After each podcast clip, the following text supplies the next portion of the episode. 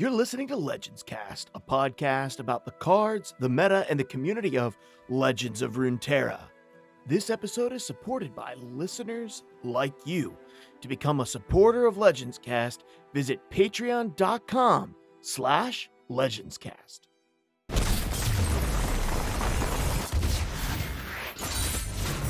Let's do this. Hello and welcome to Legends Cast, a podcast about the cards, the meta, and the community of Legends of Terra. I am one of your hosts, the Lift or Mark from outside of Pittsburgh, PA, and with me I have two incredible individuals tonight. I have my ever faithful and legendary co-host, Dead Broke Nerd, and with us this evening is uh, is the awesome and the incredible uh, returning guest, Silverfuse. Uh, we'll start with Silverfuse. Silverfuse, how you doing tonight? Hey, I'm doing really well. You're gr- you're grinding. Silver's been Silver's been grinding for months. Yeah. Lots of fun. Like month like like going on going on like 8 months now grinding that YouTube scene. Yes. Yeah. It is a pretty tough scene to grind, but it's been going pretty well overall. Um, yeah. It, it's it's not always the easiest. No, but we're glad to have you on the show and thank you so much for coming back on and uh, you know, one of our the last episode that you were on was one of our most popular episodes. And so, you know, we knew we really wanted to get you back on the show and also because, you know, you're from the Tessel days. So, you know, a friend from Tessel uh that, that came to Runeterra, like we we got to stick we got to stick together still. There's seems like we're getting picked off. There's less and less of us every couple of months. oh, So, really? I've been seeing some on YouTube comments, the people that I recognize. well that's good. That's good. Yeah. That's good. be- maybe there's a there's a little bit of resurgence now that they've accepted the harsh truth that Tessel's dead. The, the, Chi- the, the fact the new expansion helps. The. Chinese client didn't resurrect anything for them, uh, unfortunately. didn't bring anything back to life. But DBN, how are you doing tonight? Doing really good. I actually uh, got to stream uh, earlier today, uh, which was awesome. I mean, it's it's this weird circumstance where I didn't. Uh, I got home from work. I didn't have anything else going on. I didn't, you know, didn't have to work my second job. I didn't have, you know, buddies clamoring to play uh, to play Apex, and so I was just kind of sitting here like, well, what do I do? And I said, you know, I'll play some Runeterra. And then I sat down. I said, you know what? I might as well boot up a stream if I'm just going to sit here and, and grind the ladder. And it was really fun and kind of pulling up all the, the different uh, streaming stuff, getting OBS fired up, figuring out how I did it back in the day. it was pretty, it was pretty fun. And then it was cool too because uh, I started streaming and, you know, got to see some familiar faces coming in and, and watching and, you know, chat with some people about the game, played some cool decks, which we'll talk about later not of my own design. I was I decided to go ahead and study up for tonight's episode. Um, so I, I'll actually have some thoughts on the decks we're going to talk about. And uh, yeah, no, it's just it's just a great time overall. And uh, I'm I miss I didn't realize how much I missed it until today. And uh, I'm I think I'm going to have to start streaming again. Cool. That's well. That's good. You know, man, you were one of my favorite uh, streamers back in the Tessel days because you played the slow jazz beats, and uh, and I would I would come to the stream and just keep it up in the background on my work computer while I was working a lot of mornings and just listen to the jazz music. It helped helped relax me, get me up to date on what was going on in Tessel. So I came to the stream today, but I was a little disappointed I didn't hear the jazz tunes, man. Um, yeah yeah I'll- that is definitely in the works to get that back going i just need to make sure that when i put together a playlist i'm not copyright infringing uh Yeah, that's makes life hard. it's a very dangerous thing to be uh to have going on especially if i want to be able to pull some of the cool games from the stream which i had a couple really cool ones uh today and get them on youtube so uh if i want to double dip in that case i need to make sure i i'm not violating uh, uh music legislature Sure. Yeah, YouTube will flag that. Uh, Mhm. Silver, tell us a little bit about yourself. I mean, I, hopefully, I think this is like your third or fourth time on the show. You're officially the most frequent guest that Legends Cast has had, um, both through our Tessel days and into our days of Legends of Runeterra. Um, but there are probably some folks who are starting to listen to the show now because the Targon expansion came out. Maybe they saw, uh, I think yesterday, Riot did kind of like a spotlight where they talked about the future of things and highlighted uh, the Legends of Runeterra new expansion. Maybe there's some new people who are searching for content. Maybe they haven't listened to some of our past episodes with you on it. Um, so tell us a little bit about you know your gaming pedigree and uh, what brought you to card games and Legends of Runeterra specifically. Well, first off, hi everyone, and if you're new, welcome to the show. It's a great one. Um, I started playing video games when I was really young, from like uh, I'm talking like kindergarten or so, and my dad later gave me like a Game Boy Advance and onto a PS2, so really grew up loving games.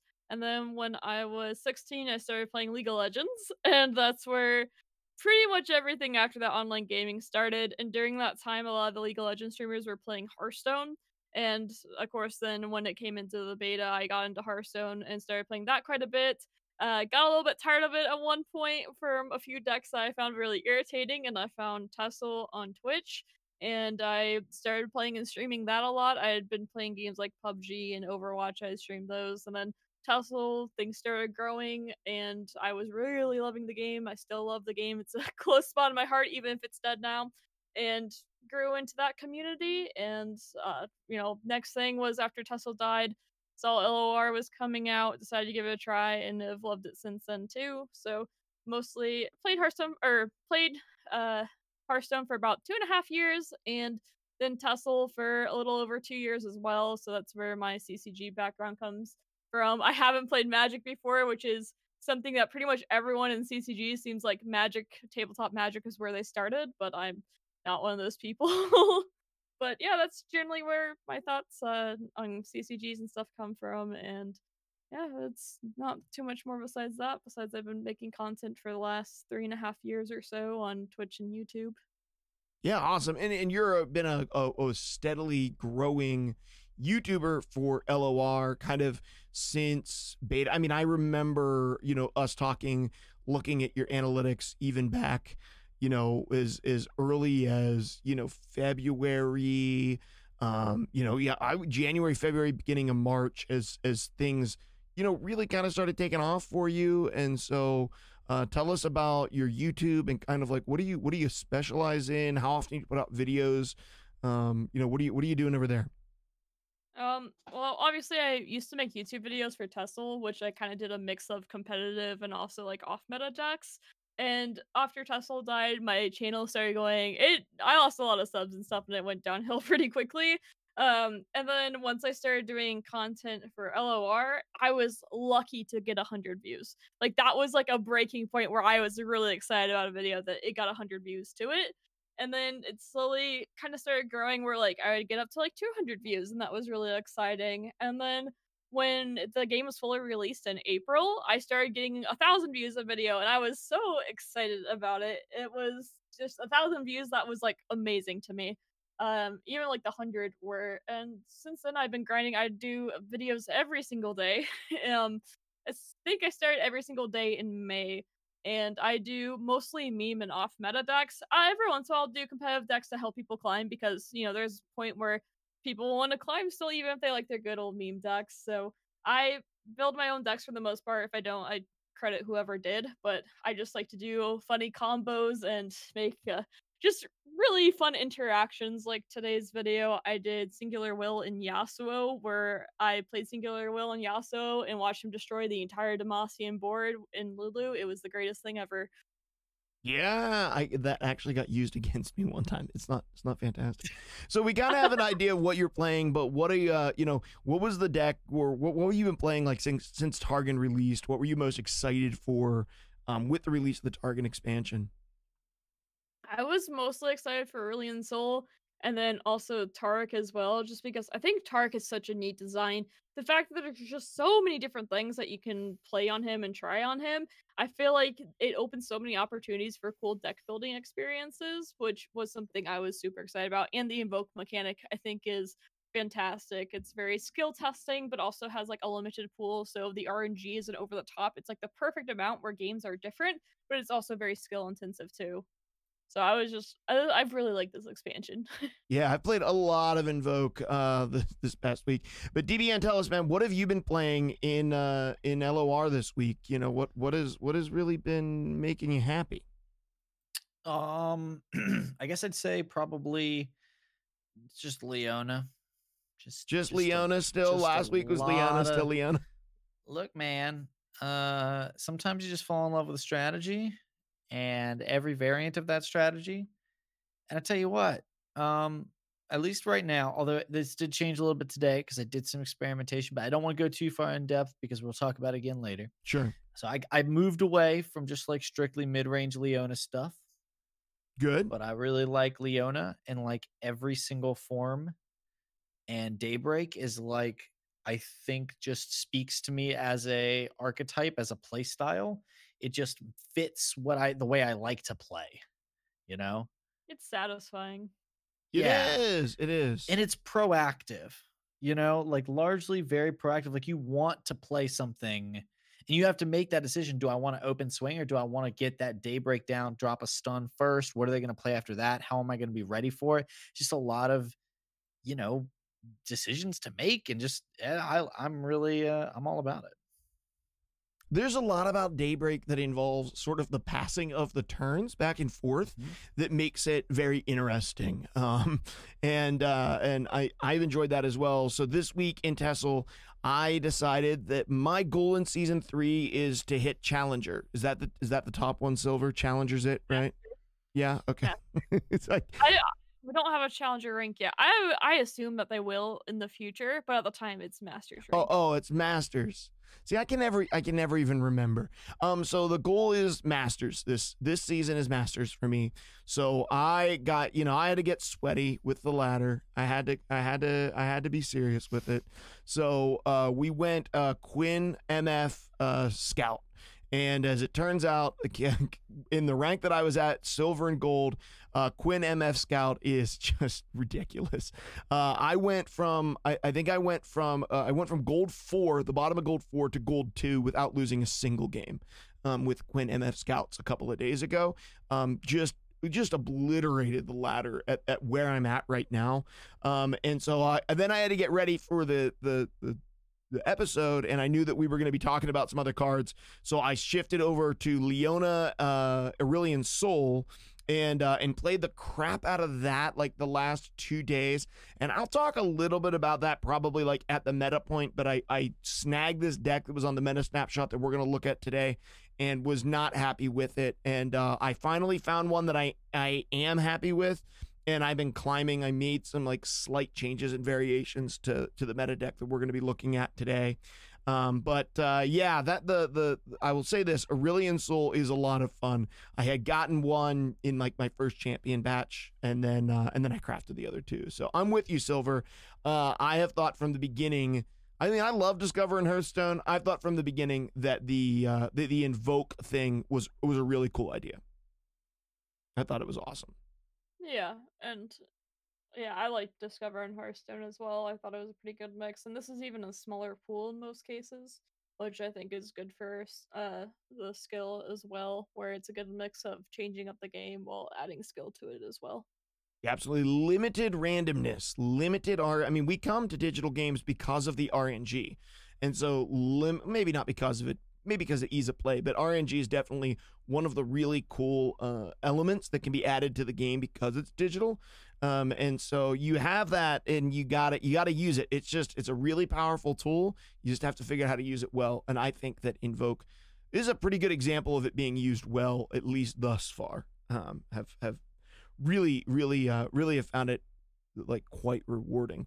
Um, but we have a couple of announcements to make, uh, I, I believe, um, and uh, we want to make sure that we, you know, make make sure that we cover those things. And then tonight we have a great show for you. So we're going to be looking at a meta snapshot, and that's one of the main reasons that we have Silver on. She is our resident expert in everything meta when it comes to Legends of Runeterra. Did you know that, Silver? Yes, I think you told me before. Yes, you are our ex our our expert. Um, so uh, so yeah, so she's gonna she's gonna shed light and show us exactly how everything everything works. Um, so it, we're we're really we're really excited for that. And then we are going to do our champion spotlight. Originally, we were going to do the champion spotlight on uh on Leona, but we talked so much about her last week, we decided to do a champion spotlight on Aurelion Sol. But the first thing I want to do is I want to thank our patrons. Thank you so much, patrons, for supporting us. Um, I want to specifically uh, thanks Anthony P and Jamie G, who I believe are both new since last week, which is awesome. So Anthony P. Jamie G, thank you so much for supporting the show. I want to say thank you to all of our patrons over there at patreon.com slash legendscast. If you want to support the show, visit patreon.com slash legendscast. Every month we do a drawing from our list of patrons to decide who we're going to send this legendary and awesome Legends Cast hat to. Um, and so if you want to be in the drawing for that, hey, decide, you know, go over there and throw us one quarter in episode. Uh, that's a dollar a month. Throw a dollar a month our way. It goes a long way to support us and encourage us. Um, and uh, if enough of you throw a dollar this way, it makes a big difference. So go throw a dollar that, and we'll, we'll put you in the drawing um, for a hat each month.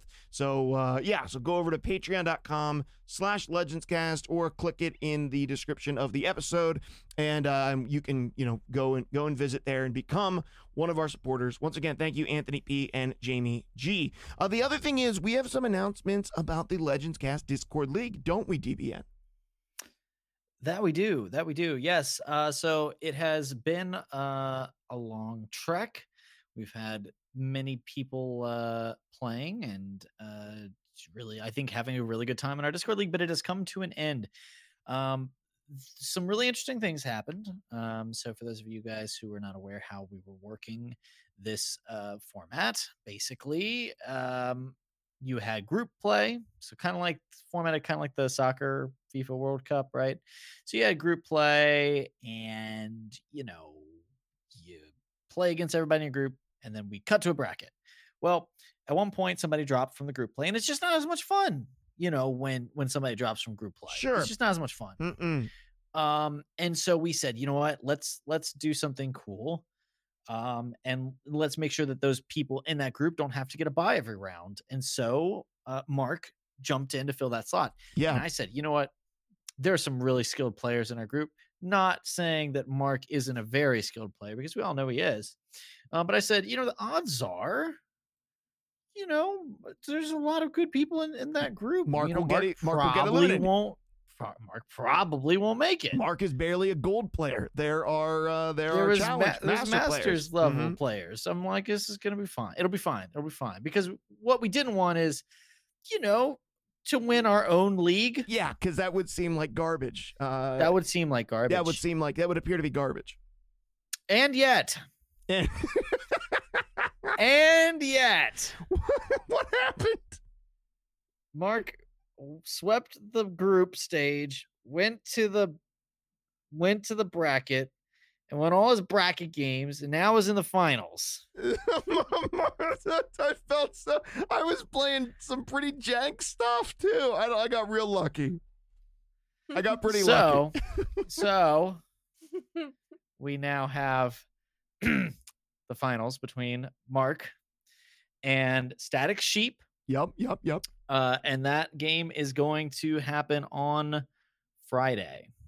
Yep. And we are going to stream it on my channel, twitch.tv slash dead broke nerd, now that I finally dusted it off.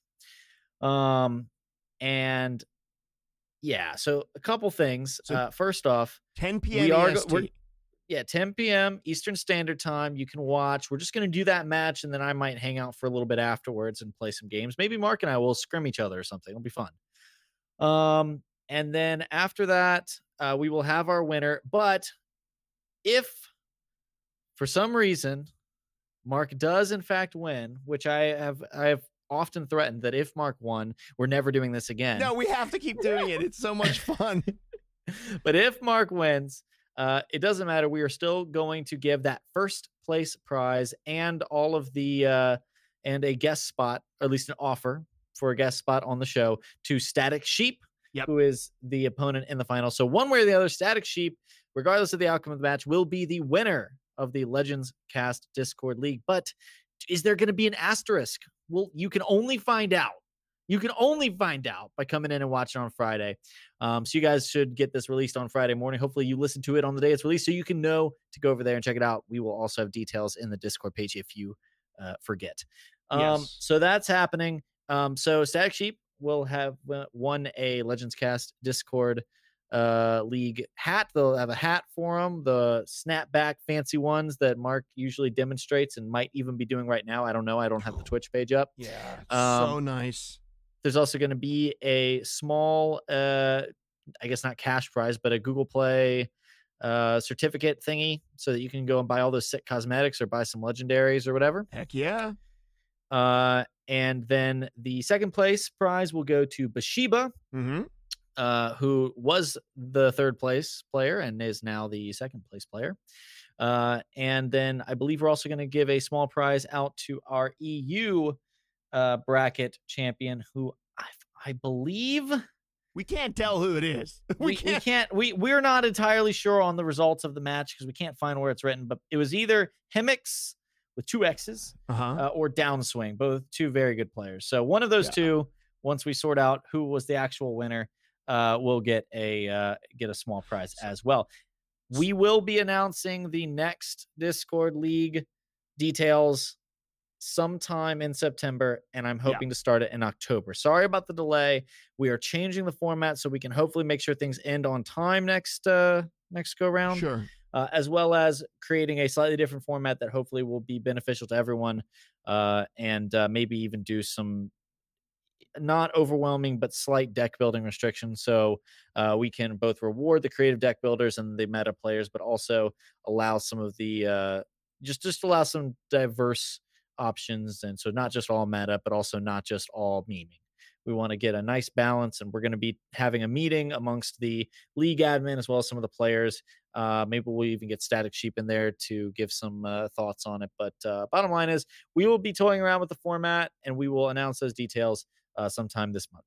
Absolutely. So congratulations to Static Sheep. I think what happened was Downswing actually won the group stage, uh, had the best record out of the group stage in the EU. But then because there never became cross shard like we thought there was going to be, he was going to play for bragging rights, the best NA player, um, the champion of the NA bracket. But because that never happened, he just played the person with the second best record in EU coming out of groups, and uh, and w- which was Hemix, who he ended up losing to in sort of like their own little champion. So they're both they're both kind of they're, They're both, both kind of winners. They're both they're both champions. And I have to bring this up because I didn't realize this. I noticed we had two new patrons, but Aaron H edited their pledge at some point and doubled it. Uh, and is currently our our our champion. They at twenty dollars a month is the highest pledge that Legends Cast has. So thank you, Aaron H. You are incredible. Thank you so much uh, for your support. Um, yeah, you the the biggest fan, Aaron H. Biggest fan of Legends Cast right now. Financially, financially the biggest. Uh, the biggest. Well, I- well, that, that's what it's all about money. It's all about the money, money, Yeah. money. So we're in the wrong job if it's all about the money, guys. I'm telling you right now, uh, in the wrong, in the wrong thing. Well, uh, that's gonna do it for announcements. I think we covered everything that we had to announce. That's the league and the thank yous and everything. So why don't we go ahead and jump on over and talk about the meta?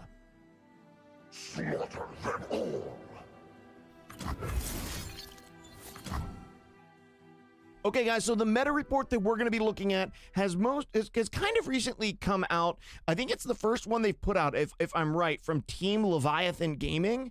Uh, I don't know. I really am not familiar with this with this uh with this group. Uh, Silver or DBN, are either of you familiar with Team Leviathan? Yeah.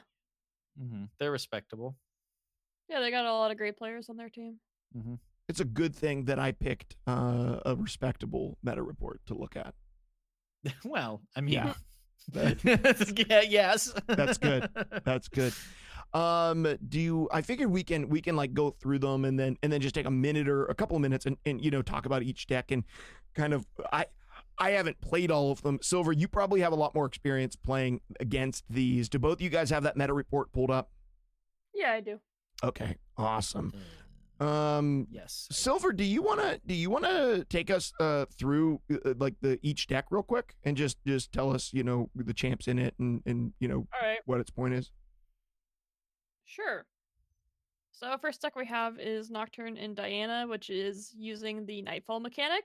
And this is one that you've probably seen quite a bit. Nick Makes Plays got number one with this on the NA ladder earlier when a lot of people were saying how bad Nightfall is, and he wanted to show them wrong. And this deck has, I've watched him play it quite a bit. It has a much higher skill level, like skill ceiling, than you would think.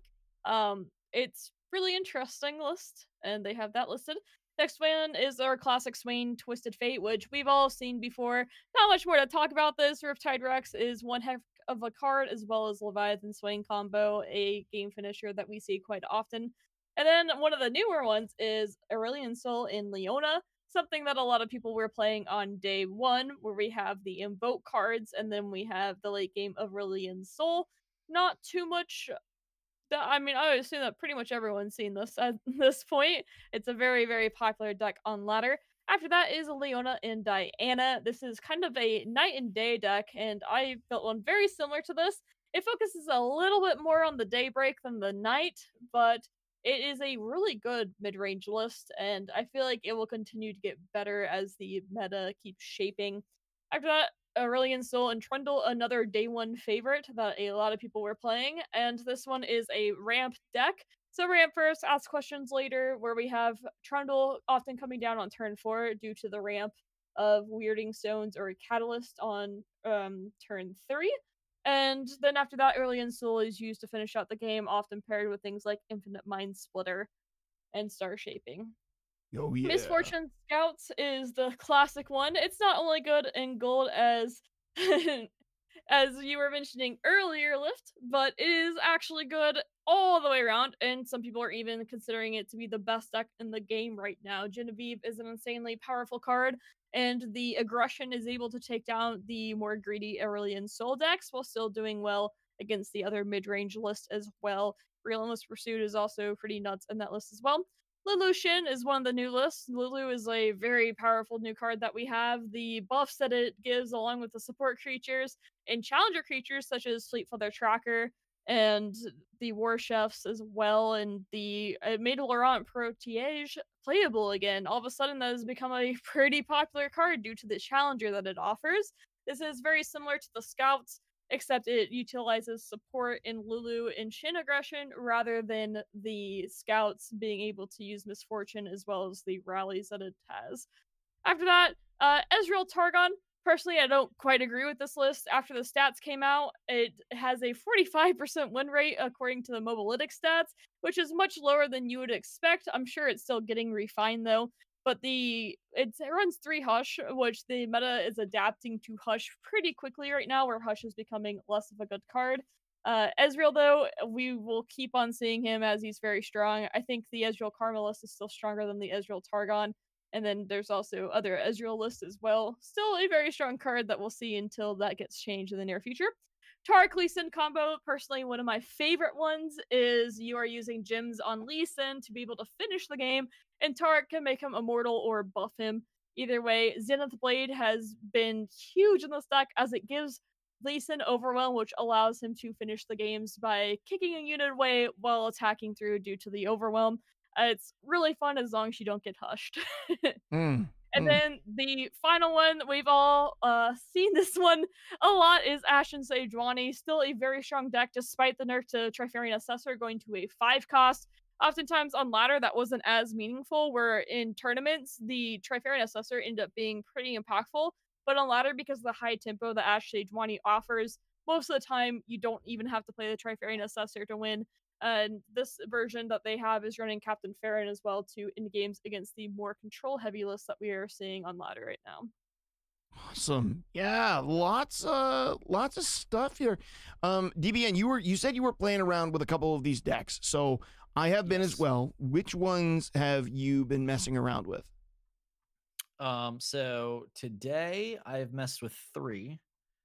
Okay, okay. Um, So I've played. I mean, I've played Swain TF. I've played Ashe. I mean, that's none. None of that's changed. Uh, um, I played uh, Aurelion Sol and Leona. quite a bit today. I think that's a very very strong deck. Um, I played um MF Scouts. In fact, uh, if I'm being completely honest, I just played a game of that uh, about five minutes ago. Like as we were recording. That's good. Yes. Yeah. Uh, um, and I, I've played Taric and Lee Sin. Um, so those are the ones that I've played. I've not touched Ezreal with Targon. I've not touched Lulu at all. Um, and I haven't messed with Trundle. But um, yeah, no, I I've played against a lot of them. You know, the thing is, um, oh, the other thing I haven't touched, but I really want to is Diana and Diana in general. I have so many ideas about what to do with Diana. It's kind of overwhelming me, so I haven't even actually done it. Um, but uh, Nocturne Diana looks really fun too.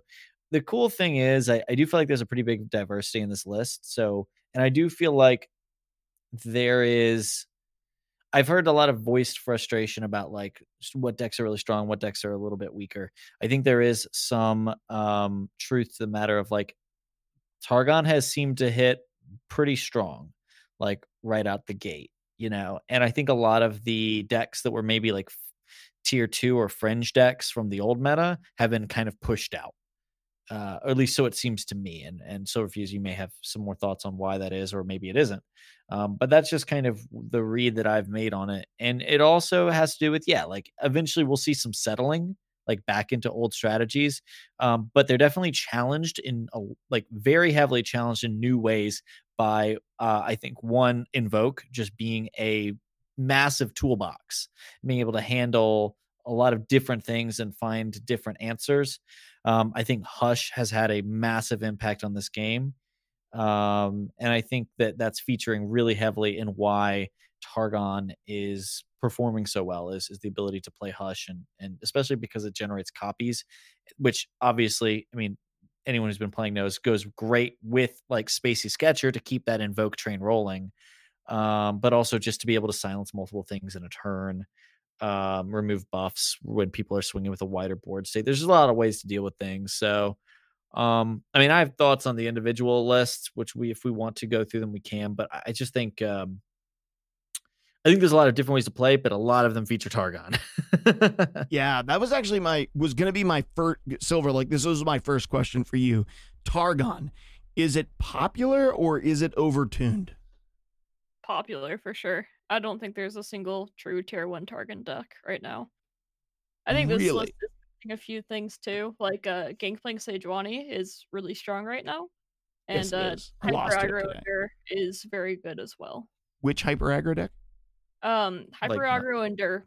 They who endure with just the oh, high yeah. roll SI cards and then uh, Stalking Shadows Doom Beast is absolutely nuts.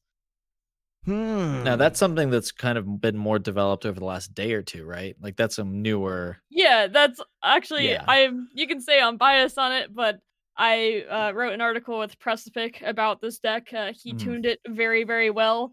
And I mean, I took it to a ladder and just, I mean, I'm climbing from plat two to diamond four with ease. It was just not even close. It was so easy.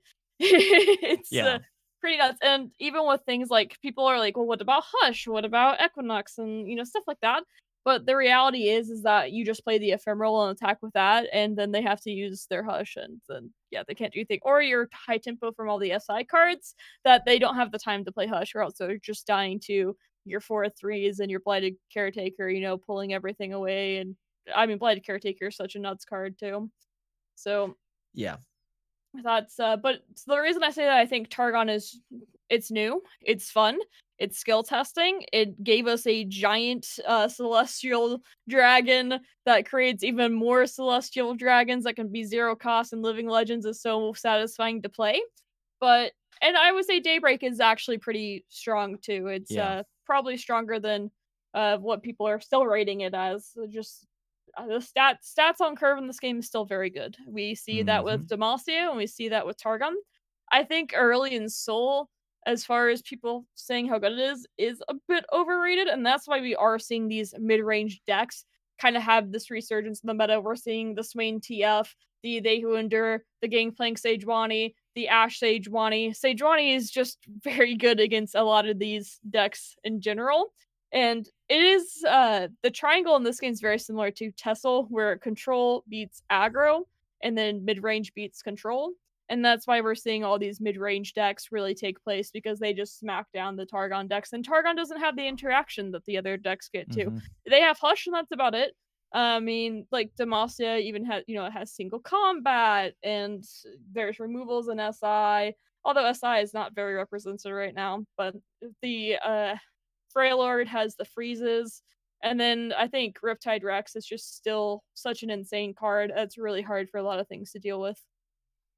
Yeah, I was gonna say the biggest issue I found with Targon, even in these pretty good and and you know, um, where things land uh, is just all up in the air.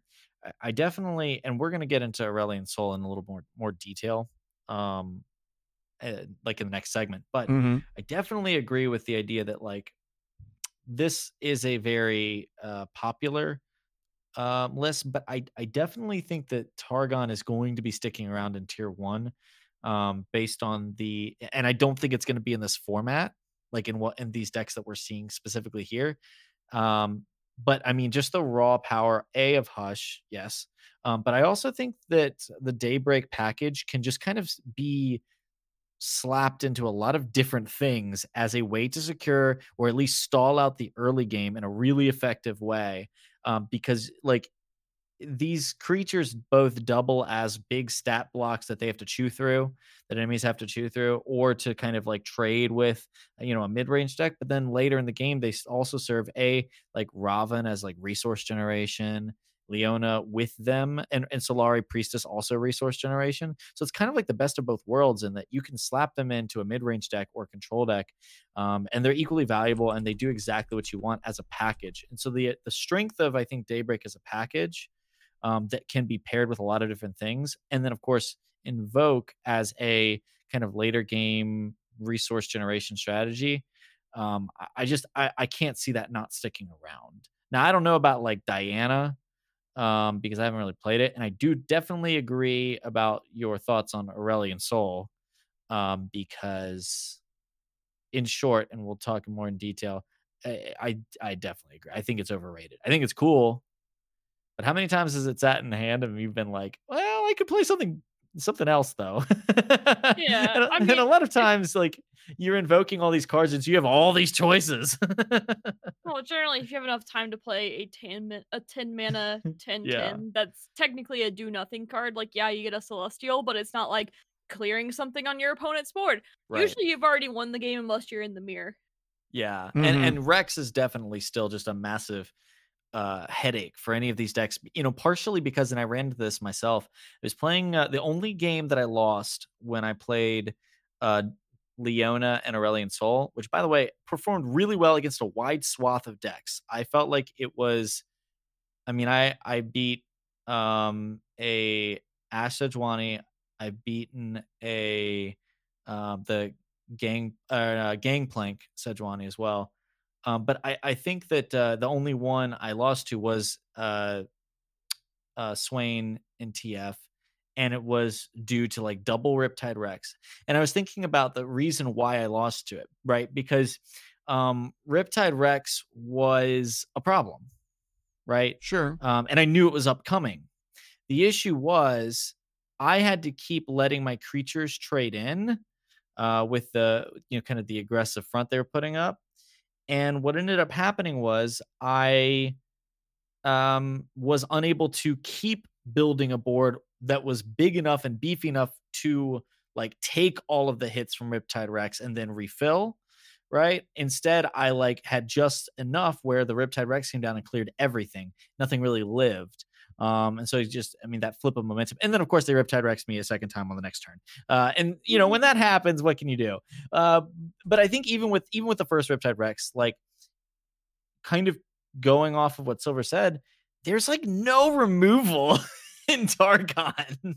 And the removal they do have is so overpriced. And I think that's good from a balance perspective. I mean, if you're having this massive resource generation, like, uh, and, and the only kind of control elements you really have is like the stunning off of like daybreak, so to speak, you know.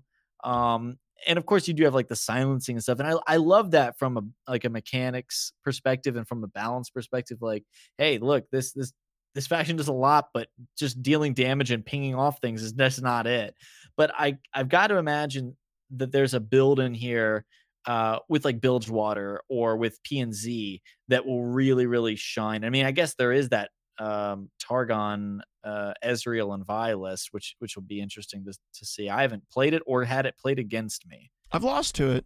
Uh, so let me tell you, let me tell you a crazy story about a game that I played today. So I uh, I played Leona Aurelion Sol, and I actually played this list that's on here. I'll have to admit I didn't like it.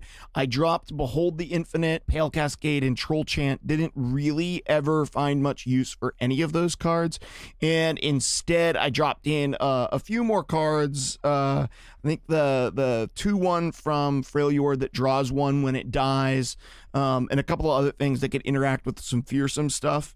Um, and then some slightly more expensive removal because this deck literally goes from one to five, and then nothing from five to ten and I was like, uh, like I, I'm I'm losing the game between rounds five and ten. I can't get to Aurelion Sol, but I did have one game where I got a leveled up Aurelion Sol on the board. I was at like five life, and they had a board. I only had a couple of creatures. They just couldn't kill me in one hit, and I leveled up Aurelion Sol, and in my hand were two cards that read if you have another celestial card obliterate two and three cards that read obliterate one. So i was literally able to get rid of seven obliterate seven creatures on his turn. I just uh, he kept playing creatures. I obliterated seven creatures in one turn and he surrendered. It was it's because they're all free because Aurelion Sol was leveled up. It was amazing. It was absolutely it was it was so much fun it was wild. So I played uh my so my, you know my take on this is MF Scouts is like super strong. It it's yeah. very very very very strong. Um and if you want to level if you want to rank up quick like that's that's definitely a good way to go. Um I play Le- Leona Aurelion Sol. It's it's good. It's not amazing. I'll be honest with you. Um I think that it's tier 2. Maybe not maybe isn't. Maybe it's not even that. I'm not real sure. Um it just seems like they took two things that should be good. They they threw them together.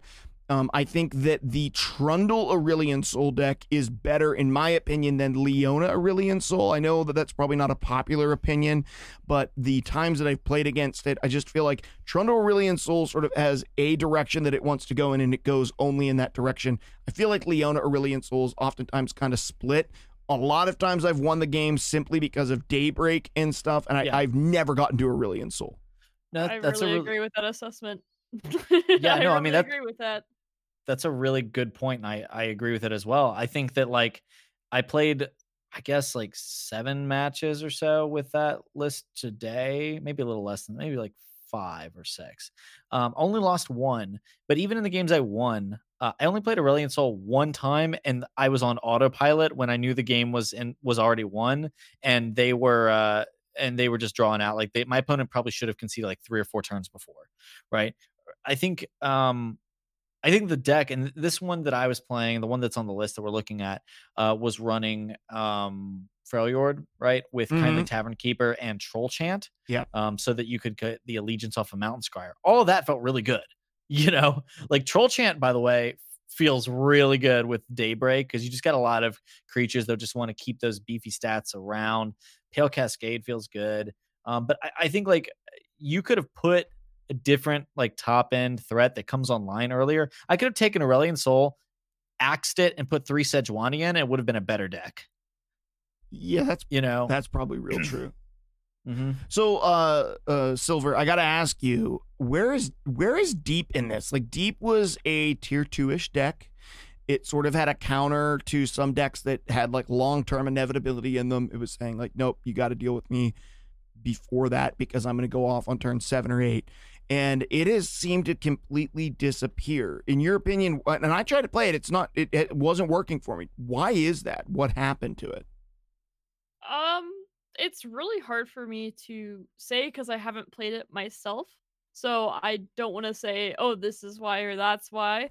I um, I think part of it right now is because Aurelion Sol's value, like generation, is pretty strong.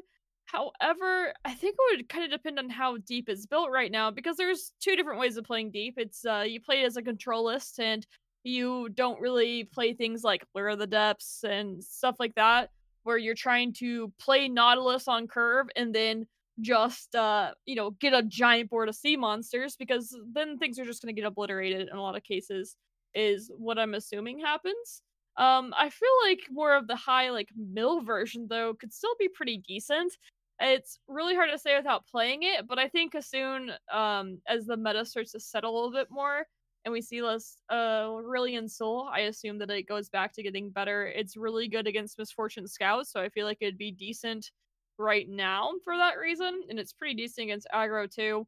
It's hard for me to really assess it though without playing it. I would assume it's still like a tier two deck. I don't think it's like gone or by any means, but it's also old. So like, why would you play that when you can play Aurelion, um, Aurelion Sol stuff? It also does well against Ashley Twenty too. So like, those decks Mhm. are popping up right now. These mid range lists. And deep does very well against those mid range lists, so I Mhm. assume that it will make a resurgence. Hmm.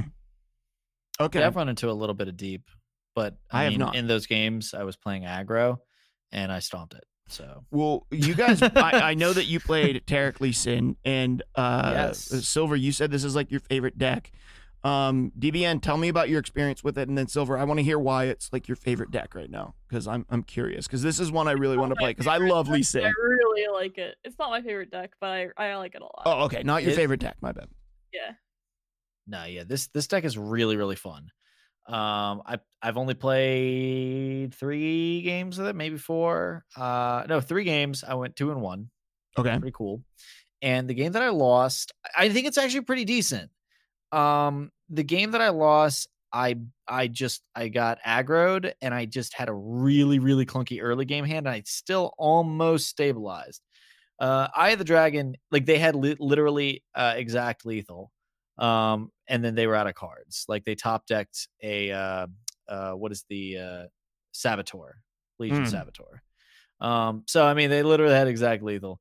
Um, although I will say I do want to like slightly pat myself on the back, but that uh, I I got beat by that three mana three two Shadow Isles card that uh, drains two from the Nexus. Yep. hmm Yeah, that card's good.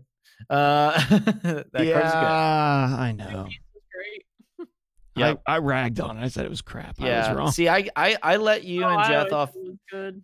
I let you and Jeth off the hook for Mentor of Stones uh last week, but I'm not letting you off the hook for this uh for this Nightfall You Drain two from the both Nexus. Of them were bad. Oh, Oh, no. yeah. I just Those wasn't the- impressed. Those were the two of the most Mm. insane cards in the expansion. Well, I didn't realize that that it had been very clearly told to me that Mentor of the Stones buff stays around, and I didn't I didn't realize that until it happened to me the first time. Even though DBN made it clear to me that it does, I didn't listen to him, and I wasn't impressed by it.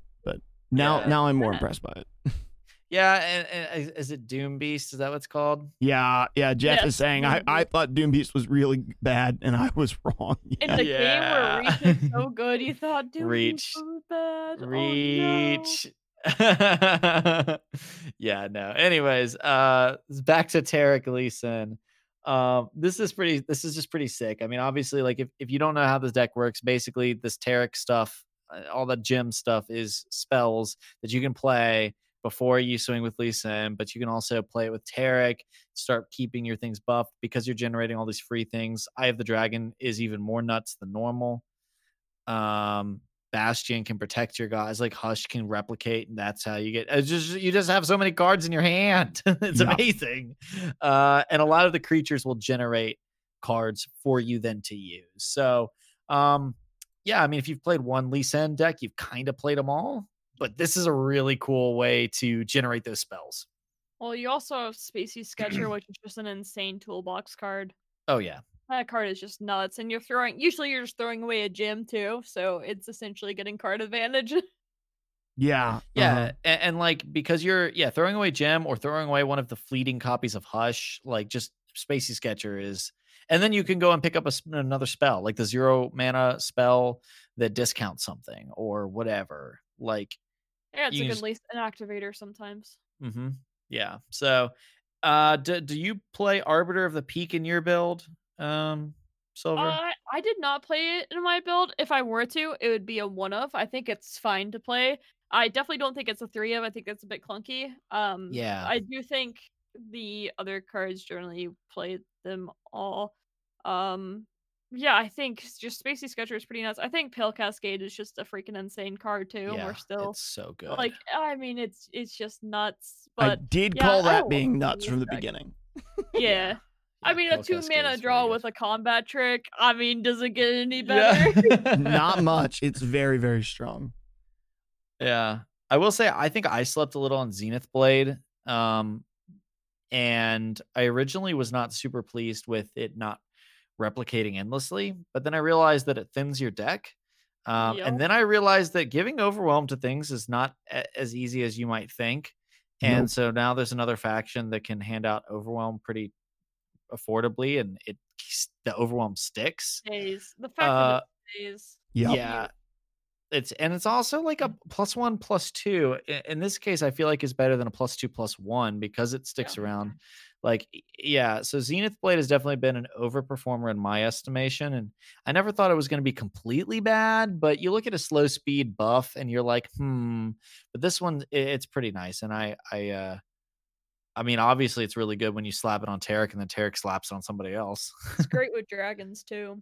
Mm-hmm. Yeah, I mean it's Yeah. really great with anything that's. I, I mean, I was playing it in all of my Daybreak Leona decks because I would, you know, I'd get my five five on the board, and they would want to trade with a five five, and I could get this on it. And now I'm a six seven with Overwhelm, so you can't really chump block me, and I'm gonna eat your five five, and I have another Zenith Blade in hand, so I can chain stuns, you know, with two of them in a round. Um, Yeah. and uh, I I've been a fan of Zenith Blade since the day that I got my hands on it. Um, this is a deck I'm really excited to play. Uh, Silver, what do you like the most about this Lee Sin Taric deck? Of course, it's getting the combo off and just knowing that your opponent can't do anything about it. Just playing Gem, Gem, Gem, Gem, Gem when you already have the Zenith Blade on, and then grabbing their thing, and then them not being able to do anything about it, assuming that they don't have Hush. Um, Oh yeah, of course, you know, there's technically other things like Will and stuff too, but you know, no one's playing Ionia right now unless they're playing Lee Sin, so it's just a lot of fun to get the combo off. It's so satisfying. yeah. I Yeah. I am really excited. This is the I just haven't crafted Taric's yet, right? Because I'm trying to show restraint, um, and not craft everything in the first week or whatever. We'll see how long that lasts. Yeah, but I really want to try this Lee Sin deck because I have the Lee Sin board, and it makes me really want a good Lee Sin deck. I haven't had one yet. Um, so okay, It- so it, it definitely it definitely is i think the most like stimulating deck to play of all the ones i've tried so far with this expansion like it's a very it's a little bit thinky but like it's also just really even when you lose you feel like it's not the end of the world you're like i still got to do some cool stuff along the way you know what i mean Yeah. I'm gonna I go like ahead and one. say though too. I personally feel like this deck, like they have it in their meta tier list, and I've played it quite a bit. And I know people have gotten like masters and stuff with it, but it it still feels like a gimmick to me. I just I have a hard time believing it's going to last, but I think a lot of the reason that it does is that Ionia, excluding elusives, isn't really that great right now. And so like people aren't playing Palm and Will of Ionia or splashing it that much. And then Targon not having interaction outside of Hush, I think is why this deck is uh, overperforming a bit for that reason. But it'll be interesting to see if that continues or not. But right now, I personally still feel like it's a gimmick, even though I love it.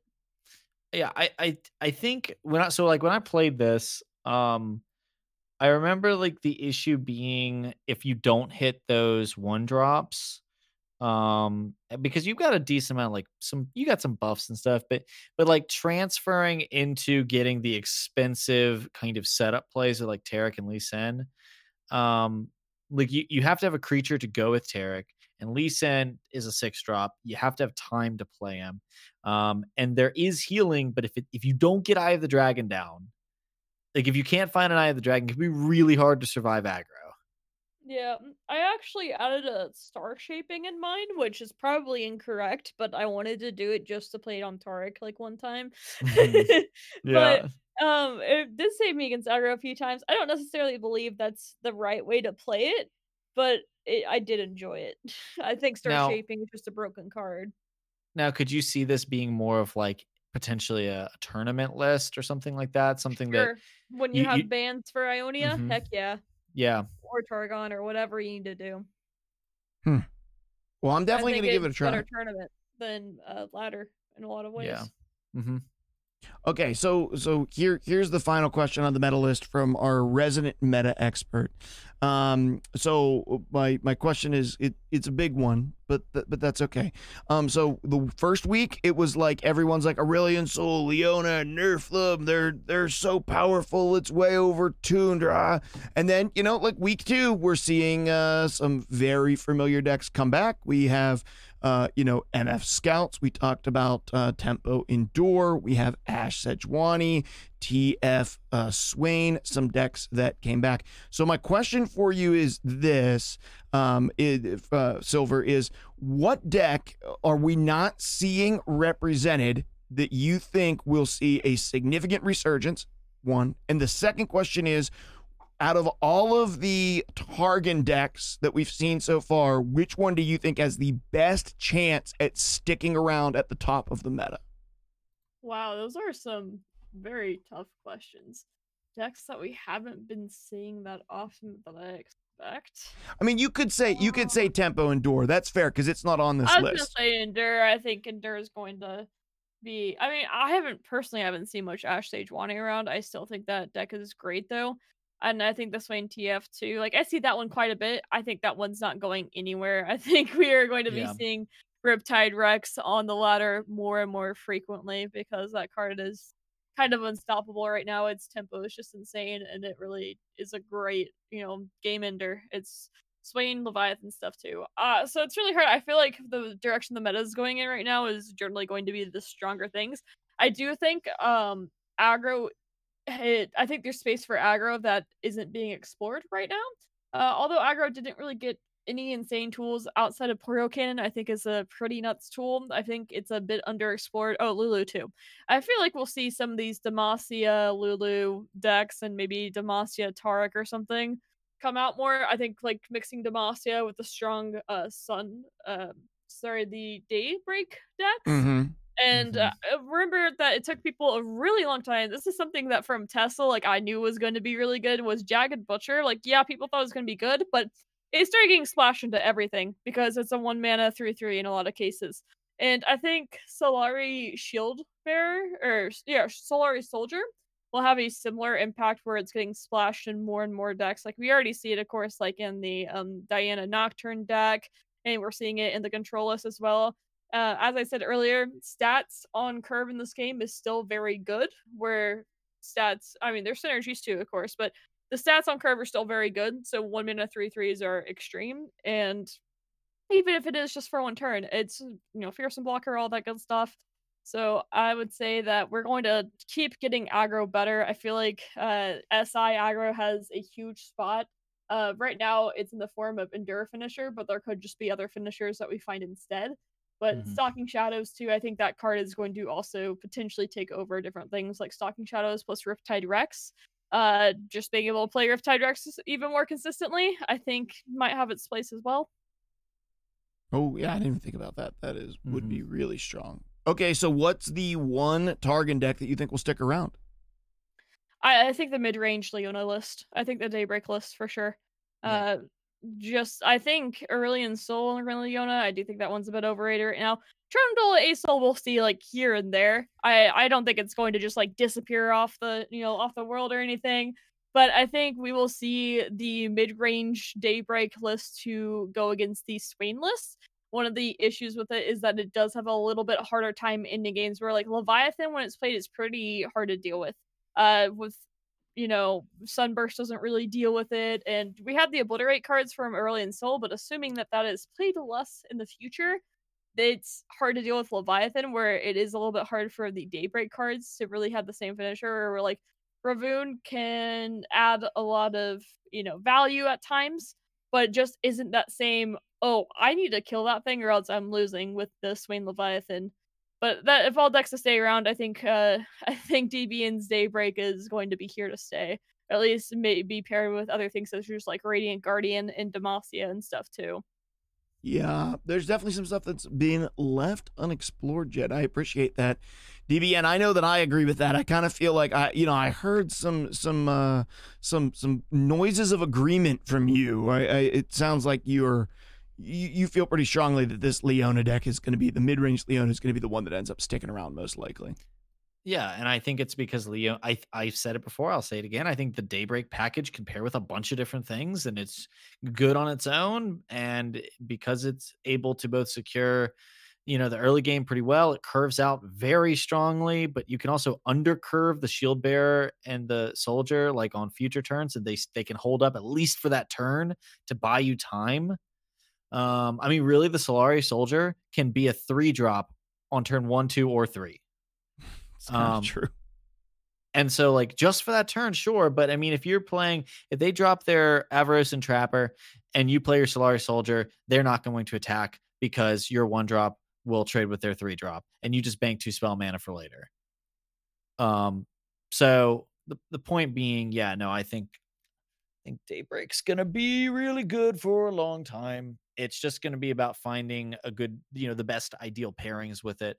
I've toyed around with it with Swain. It was it was decent. Needs some refinement.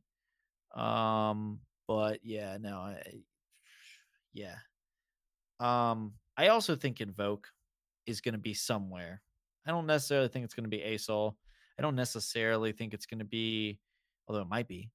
Um, but I just think it- the toolboxing and generating that many resources, it's it's gonna be somewhere. I And think it- it's in your Leona deck still. I think, you know, we have the Solari, Shield Bearer, and some Lystran Linari Priests as well. I think you might just throw in Starshaping and get that 7 mana cost as or Yeah. get the 9 mana elusive, and that's your ender against the Swain list, for example. I think I could definitely see something like that. Like I said, I think Starshaping's just a broken card, so I feel like running I it in any kind of like Targon deck that I can, even if it doesn't necessarily fit like in the Taric deck. But like Mhm. Leona, um, I think I Leona is going to go with something. It just it needs a little bit stronger game ender, and you know someone's going to add that. At one point, it's even interesting the the idea of just adding a Farron or something in it with Leona's uh, stuns. But Right. There's Well, going to be something, but I think that deck is really strong when I played it, and uh, I the invokes in it help the game go a little bit longer too, where you can get the game ending things that you need. I was even looking at Tryndamere as a potential replacement for Aurelion Sol in that list specifically without like changing much. Um, just be- the the breakthrough being able to come down and push some damage, but also like the the stickiness of Tryndamere against things like Riptide Rex and whatnot. I think I would run things like Zenith Blade with a higher cost card instead of Tryndamere. Tryndamere just uh, gets dealt with really easy with a lot of different cards. I think is one of his issues. Especially with sure all the new all have to be nice, obliterate that's out there. Yeah, and Yeah, eight Truth four is Obliterate. just you know Sunburst just kind of destroys it and things like that. Um, yeah, I that that's true. A lot of a lot of answers to Tryndamere did just come out. yeah, Tryndamere was already sad and just got even I- more I have a- sad. I am such a sucker for Tryndamere. Like I, I've won so many games dropping him. I used to play like a one of, uh, of Tryndamere at the top end of a Freljord heavy list, and like it won me a shit ton of games, um, because I guess people just like you know eh, he's sticky, and he has breakthrough, and breakthrough's strong. Uh, but you're right. A lot of answers did just come out, which is a little sad because uh, it just kind of like weirdly he, weirdly like Aurelion Sol is going to be a control thing. Tryndamere is not going to help you control nothing on turn 8. Yeah. Definitely true. There's Well- definitely also the the potential to pair Leona with like Riptide Rex, you know, play some Bilgewater in there. Um and Yep. just play Riptide Rex as your finisher with Leona. yeah, the change to Yordle Grifter will be interesting. I'm wondering if it'll be something where it doesn't generate warning shot anymore to try to weaken uh, Riptide Rex, and it has some different kind of uh, ability when it's summoned. Well, I expect something with that where they're going to try to make Riptide Rex a bit less potent without. Uh, no, but instead of directly hitting Riptide Rex, maybe looking at the activators instead. Because even Right. Riptide if you make him a six four, he's not any worse. like he, No, you, you Nope. can't mess with the stats. I mean, you, you could bump his attack way down maybe, but it's mm-hmm. still the the strength is Yeah, you He can make can him either- a five four and he'd be good. Still. he'd still be good. Yeah. Yeah, he would be. Yeah, because that's what you're looking for his ability. But I tell you what, I think it's time that we move on to our champion spotlight and talk about the Cosmic Dragon himself. Honestly, who loses with a space dragon on their side?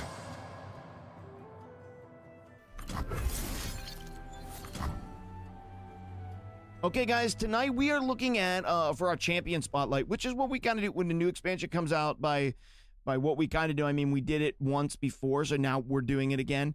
Um, we each week we sort of spotlight and talk about a specific champion. We've already talked a lot about Aurelion Sol, the Cosmic Dragon, but we're going to talk about him in a little bit more detail and kind of like where we see him ending up. So Aurelion Sol, let me go over him real quick. He is a 10 mana 10 10. He's our first 10 mana champion that has uh what is it? Is it ferocious? What is it? What's the name of it? Fury. Fury, Fury, and Spell Shield. So he comes down, of course, when he kills something, he gets a plus one, plus one, and the first spell or ability or skill that targets him will be nullified. He has play, invoke a celestial card that costs seven or more. So you play him, he's going to put a celestial card randomly that costs seven or more. You're uh, you're not going to. Oh no, you're going to be able to invoke at first. You're going to be able to choose the one at first because it's invoking, and then at the round start, it's going to create a random celestial card in hand, and that one isn't necessarily cost seven or more. At the end of your round, if you have 20 or more total power, now keep in mind, Aurelion Sol automatically makes up half of that. So he's immediately 10 of that power. So if you have 10 additional power on your board or you've pumped up Aurelion Sol a couple of times, he is going to level up. And Aurelion Sol is going to become the 10 mana 11 11 um, with the same abilities. But now, uh, not only is he going to create celestial cards in your hand at the beginning of every round, but he is going to make every celestial card in your hand cost zero. So now you can play all of the crazy cosmic dragon, cosmic beast super spells, everything for free from your hand. Um, and so that's the leveled up Aurelion Sol. Um, let's start with Silver. Silver, tell us what you think about Aurelion Sol. I know you said already you think he's a little bit overrated. Is he easy to level up? Hard to level up? What's the best place to play him in? Uh, you know, just overall, what do you think about Aurelion Sol, cosmic dragon? Uh, first off wanted to say that I like him a lot. I like his design, and I think he is like the perfect. Like I think that they nailed his design as far as making a Timmy card something that's you know really big and you know powerful when you play it and feels good when you play it without making it where it's something where it's um it's just you know this RNG fiesta. So I feel like they just absolutely nailed this design where it's really it's it's perfect in that way where it's um not too swingy. Where I think a lot of people see this swingy, but oftentimes, like I said, if you can play a 10 mana 10 10 that technically does nothing, you know, yes, it makes a celestial, but it's not impacting the board anyway. You know, it's not freezing something, stunning something, or anything, or removing anything that the game's already over. So I like his design a lot, where I feel like it fits a really great niche in this game that we didn't have before. Um, leveling him up, I mean, usually when you're playing him, you've you're already in a pretty good spot with the exception of the mirror it might be a little bit different so generally he's been pretty easy to level up i mean you usually have something like Trundle next to him, plus e- you know either Tarkaz or some other like uh the Infinite Mindsplitter Dragon. You have something.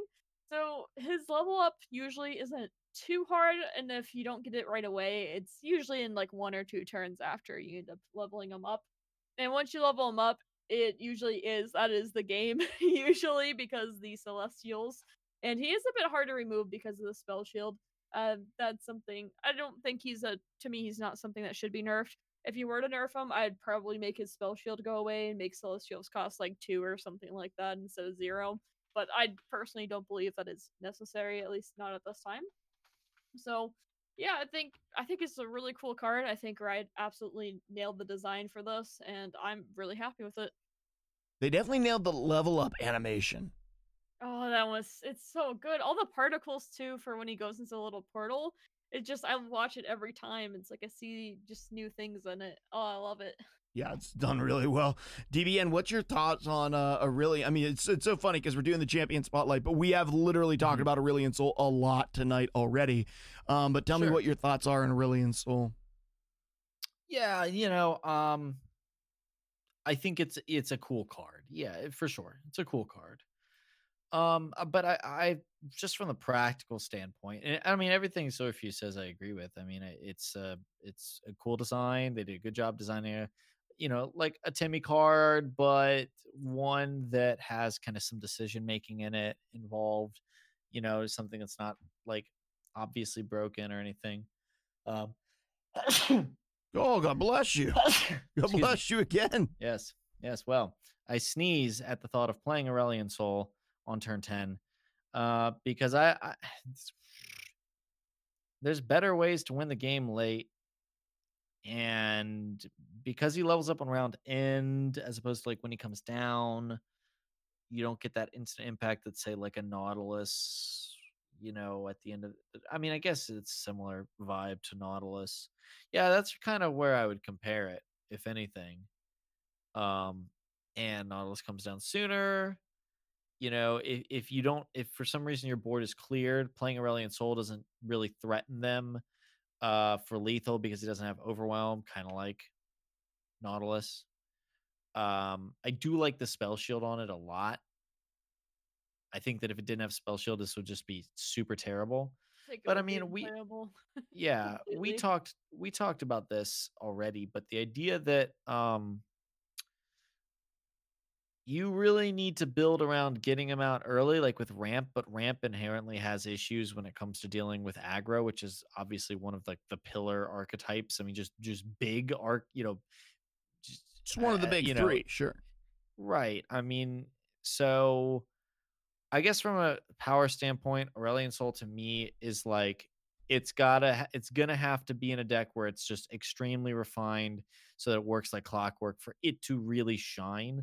Otherwise, I think just putting it in decks like with this Leona one, Aurelion Sol, yeah, every once in a while it might pull something out of the bag for you. Like it might just win a game for you uh, that you might not have won otherwise. But how many games is it going to cost you uh, by not being something that's a little easier to play and something that has a bigger immediate impact? Um, so, yeah, Aurelion Sol for me is like neat, but uh, I'm gonna most of the time I feel like I'm gonna pass. So I found one thing that's interesting is I have frequently discarded Aurelion Sol for the one mana one one that draws a, a zero through three celestial. Right. it's like, oh, I'm in a bad situation here. Uh, Aurelion Sol's getting discarded for a. It's like it's like silly, right? Like like this this little seer can toss Aurelion Sol out of the game and get this like cheap goat star creature um instead. Uh it's kind of it's kind of funny kind of funny to me like the cosmic dragon gets tossed. Um so uh, so i think what they did with Aurelion Sol is is is very interesting in the fact that they took a card that you're right is kind of like that and we've talked about like the the timmy and, and johnny type of cards and spike type of cards before but they they took that and um, but they didn't make it terrible, right? Like so, so, so often, I think what happens in games is, especially card games, players who are new to a card game, they come in and they see the big dragon, they see the big card, they see the huge effect, and they're like, I want to do that. That's insane. Um, I kind of think about, uh, you know, in Magic the Gathering, there's a ton of those? A ton of those type of cards. Um, but the one that sort of sticks out to me was a card called Platinum Angel, which is a seven mana five five artifact angel that said you can't lose the game and your opponent cannot win the game. Um, and it was always kind of a trap. Um, because it wasn't didn't really impact the game very much outside of not winning or losing, and your opponent would just remove it and then would have won anyway because they dropped you below your hit points um, for the game. And and that I it it has nothing. It's not at all like that card, but the concept is kind of it's kind of like the concept, right? That like the the new players are drawn to this card because it's exciting, but it ends up just not being good. And I think what they did was they made Aurelion Sol powerful enough that the new players who are coming to the game could see him and get excited. They could buy the starter deck and get two copies of him and be like, this is super, super cool. And they can actually win games with him. He's not total trash. but he's probably not going to be meta defining, which is good. Like there will be a deck that runs him, and I think he finds his best home with Trundle. But a lot of that is because getting Trundle out early is incredible. Um, it's, it might not even have anything to do with getting Aurelion Sol out a couple turns early, as much as it is getting Trundle out one turn early is very, very strong and really just takes control of the board in a really powerful way. Um, Mhm. and Aurelion Sol's a good top end in that deck because it doesn't have a great way to finish out, and, and Aurelion Sol can finish out the game. And you're right, Silver. If you level up Aurelion Sol, you've pretty much won the game. And I think that the fact that that happens um, is a good thing for people because they're coming into the game, they're new to the game, they see Aurelion Sol, they buy the starter deck, and they're not left with what they thought was going to be really good, but really just loses to everything that's tempo and aggro. Um, it will lose to a lot of tempo and aggro, but not all of it because it is uh, the, the, the diversity of the cards are good enough um, that I think that you know the it's probably going to be a tier two, tier three deck, which I think is a good place for it.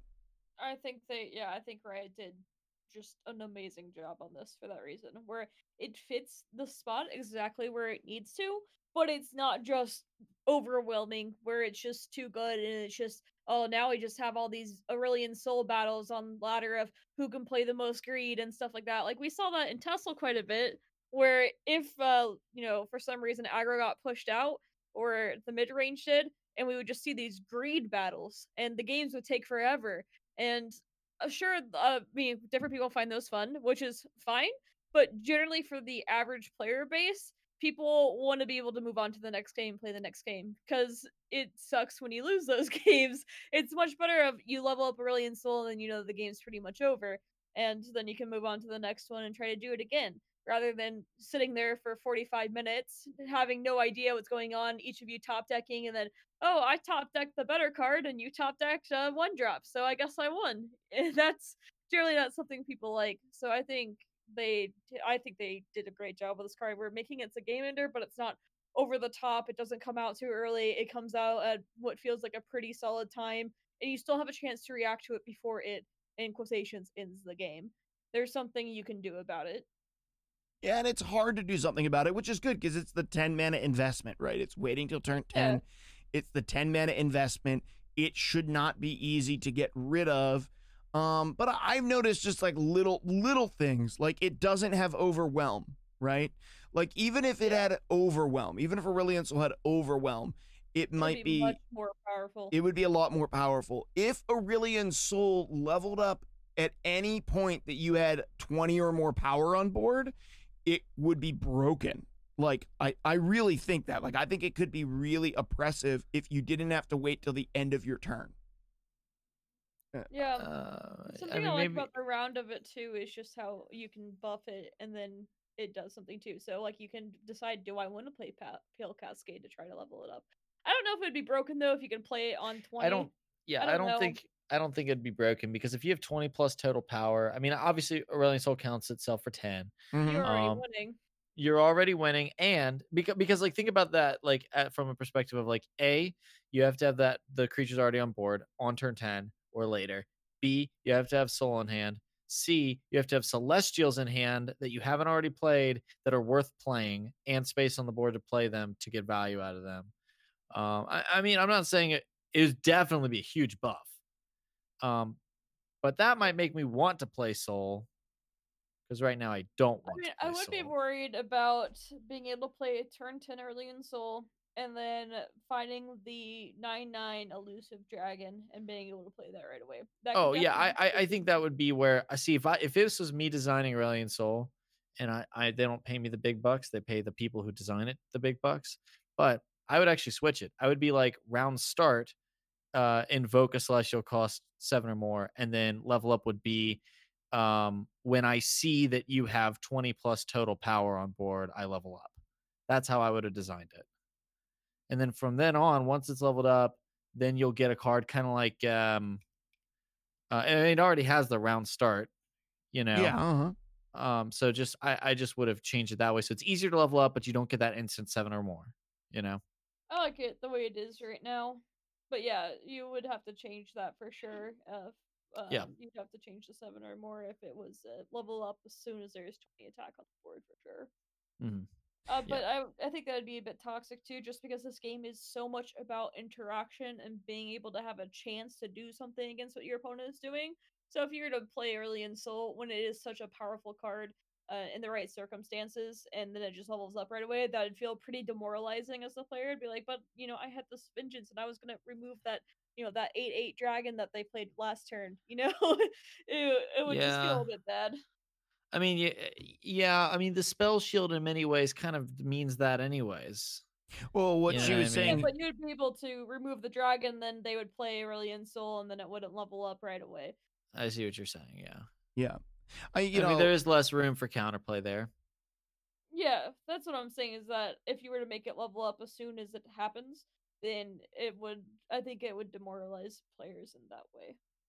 hmm I, I think that uh, like w- I think we came across something like super super interesting with Aurelion Sol, um, and that is that like it's it's very clear, which is actually a piece of news that that came out I think this past week. There was like a, a tweet, tweeter, Twitter, Twitter conversation. Um, I'm not a boomer, I promise. I don't say Twitter. Um, yeah, it's cute you trying to figure out yeah, Twitter. what Twitter is. Uh, thanks, DBN. Um, anyway, uh, where they kind of like kind of like said like, hey, we are taking like we're working on stuff that's like two years out. Um, and Yeah. so I think Aurelion Sol is a really great example. There was a tremendous amount to balance with this card. All the celestials that came around it, the celestials that it could generate when it came down, the abilities that it had printed on it, its level up, like PowerPoint and all that stuff. Um, they really found quite a sweet spot for this where it feels like it's not garbage and it's not just a Timmy card. And at the same time, it's not oppressive because if a card like this became oppressive, it could really kill the game for people. Oh, for sure. And I think, yeah, I think Riot's balance for this set is incredible. It is absolutely incredible. Uh, sure, I have my gripes about, like, you know, the design of Hush, and I think Stalking Shadows might be a little bit too good, but it's fun when the cards are a little bit too good, with the exception of Hush, because that kind of, you know, stops you from playing some fun Yeah, stuff. Yeah, that's a But, no like, fun when- card. Yeah, like when it's an average or like, you know, somewhat fun card that's a little bit too good, like you could say Stalking Shadows, for instance. I would consider that on the maybe a little bit too good. Maybe it should be a three cost or look at three instead of look at four. But um I- it's fun to have a little bit broken cards depending on the card. Like I didn't think Grizzled Ranger was a very fun card to be broken. I don't think anyone really thought that was a fun card No. to have be on the broken side. But uh for what they've done, there's the meta's still very diverse right now. There's so much to explore. I don't think Yeah. we're even close to figuring out the best decks. I mean, we have so many toys to play with, and overall, it's balanced really quite well. It's really impressive, actually. Yeah, yeah, I agree. Okay, any final thoughts on Aurelion Sol before we work our way out of here? I don't think I have any. Um, it'll be interesting to see how long he lasts in the meta. That's how I'm going to phrase it, because I think his play rate will go down as soon as the uh, excitement wears off of it. Yep. Mm. Do you think uh, the Skies Descend ever becomes viable? I've been playing the mono or not mono dragons, but dragon decks. They're not as bad as I would have thought they were. Uh, There might be some cases where if we have a very mid-range meta, some of the dragons can do pretty well against that. Like Infinite is very good against mid-range, from what I can tell, Mm-hmm. as well as uh, Judgment can be very good against mid-range decks as well. There, it's hard to say. uh, I mean, there could be a place, but hmm, it would depend. Yeah. Especially since, like, unlike Tesla, uh, you can't go above that max ge- mana gems. Yep. Yeah. Mm-hmm. Yeah, that, That, was a Tesla little card. hard. oh, it's not. It's not. yeah, that, that's good. It's, it's good that it's not. It's good that it's Um, yeah, not. it's good that it's not. I'll tell you what. Um, I guess one thing I I want to, I guess, say to our listenership, um, I think that there's a lot of people that, and I saw this exact same situation in Bilgewater, and I I, I completely understand what's coming from.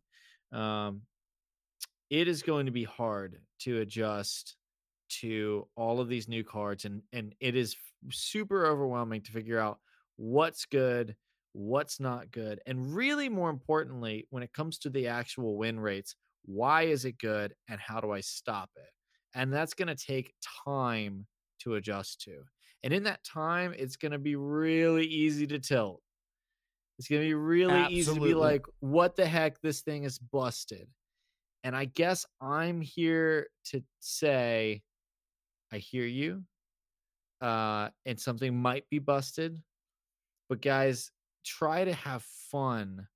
Try to have fun with the new stuff and not worry about the win loss column just yet. That's just that's all I want to say. A lot of stuff has yet to pan out. A lot of stuff.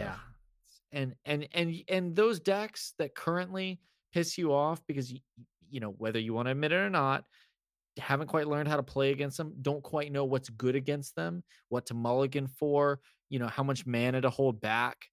Those things will come in time. And the more popular they become, the more you'll pick up on those things, the more you'll be prepared the next time you queue into it. So um I get that, and I can I can get that way in expansions in some games, and and Runeterra, I've really just had to take that step back and say, hey, I'm not worried about these wins losses, and, and it's made me enjoy this set in Bilgewater so much more than sometimes other sets and other games where I, I felt that pressure to instantly, you know, perform and have all those wins and and whatever. It, it's just takes time and uh, just try to enjoy it because this uh, this new card hype uh, is going to fade in a week or two, and you know you're going to want to make the most of it while it's here. Yeah, enjoy the Wild West. The Wild West of a Mhm. new expansion. Yep. Okay, guys, let's work on getting out of here. I did promise uh, with our seven part uh, champion spotlight that I would also do a seven part closing thought. So let's jump into our closing thought. And I thought I was already perfect.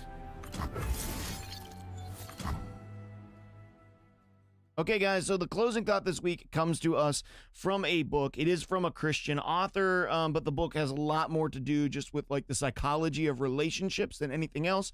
It's called Keep Your Love On. It's by a guy named Danny Silk. And in the first handful of chapters, he outlines seven pillars of healthy relationships. And we're going to tick them off one by one in really short closing thoughts. The first one is love. If there's people in your life that you care for, if there's people in your life that you love, make sure that you express that to them. A young man called me the other day who I had invested time and energy into uh, when he was in high school. Um, and uh, it just didn't seem like that relationship ended up going the way I had hoped it went at one point. He called me up uh, to let me know that after several years of being out of high school, he was going to college. He was participating in his classes to the full extent that he could. And part of that was due to my influence in pouring into his life while he was in high school. Um, that expression of love from him to me to think intentionally about the people who have impacted his life and then to call those individuals and thank them meant an enormous amount to me when I was going through a difficult time, had a bad week, had some relationships that just didn't pan out and didn't work out the way that I thought they were going to, um, and uh, and came to an uh, an unfortunate end um, for some of the relationships. It, it was really hurtful, and so this kid expressing uh, care and the fact that uh, and his love for me made a huge difference, and so I made sure that I did that for my own family and for some of the people who've had positive impacts in my own life. Um, there's not enough of that going around in our world and in our culture right now. So do not forget, amongst all the things there is to be angry, fearful, worried about, whatever it is that's going on in your life, there's a tremendous amount going on in our world.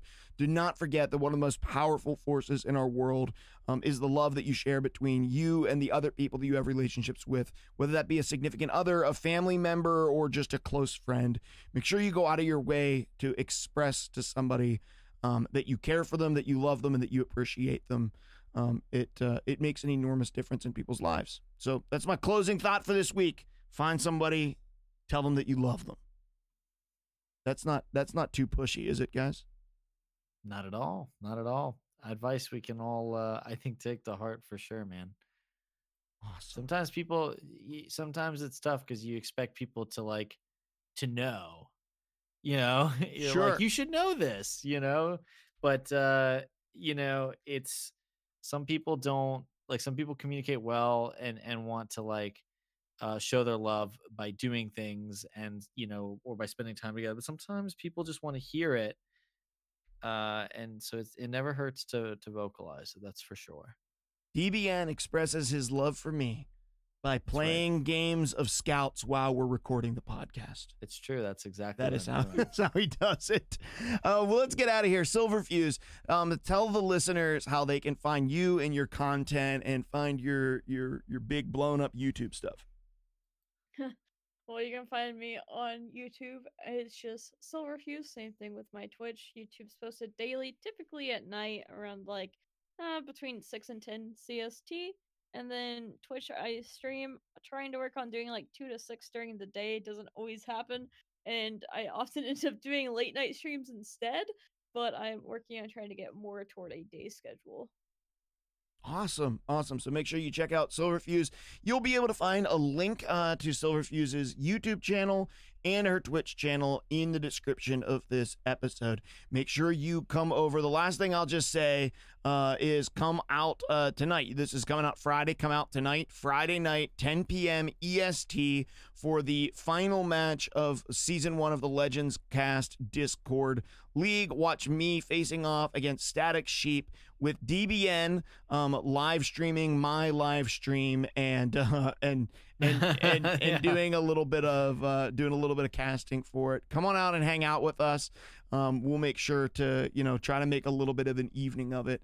Um, and play those sick. play those three matches. We're really excited for that, so make sure you check that out. You can find DBN's uh, Twitch stream info um, here in uh, the description of the episode. Join the Discord and come be part of our community. We have a really incredible, warm, welcoming, and inclusive community over on Discord, and we would love to have you come and hang out with us there. There's even, I think, one or two tabletop RPG groups that are forming um, uh, right now in our Discord, and I think one of them is actually Runeterra based. Um, and so, if you're interested in in joining, you know, talking about really anything nerdy, uh, we're doing it over there in the Legends Cast Discord, and it's a really great place where a bunch of people who are kind of interested in the same thing um, have slowly become more and more like a digital family, and so we would love to have you come over and hang out with us.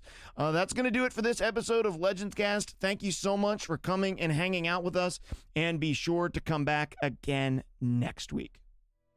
Thanks for listening to Legends Cast. This episode was made possible by listeners like you. If you want to become a supporter of the show, visit patreon.com slash legendscast or leave a rating and review wherever it is that you listen to podcasts.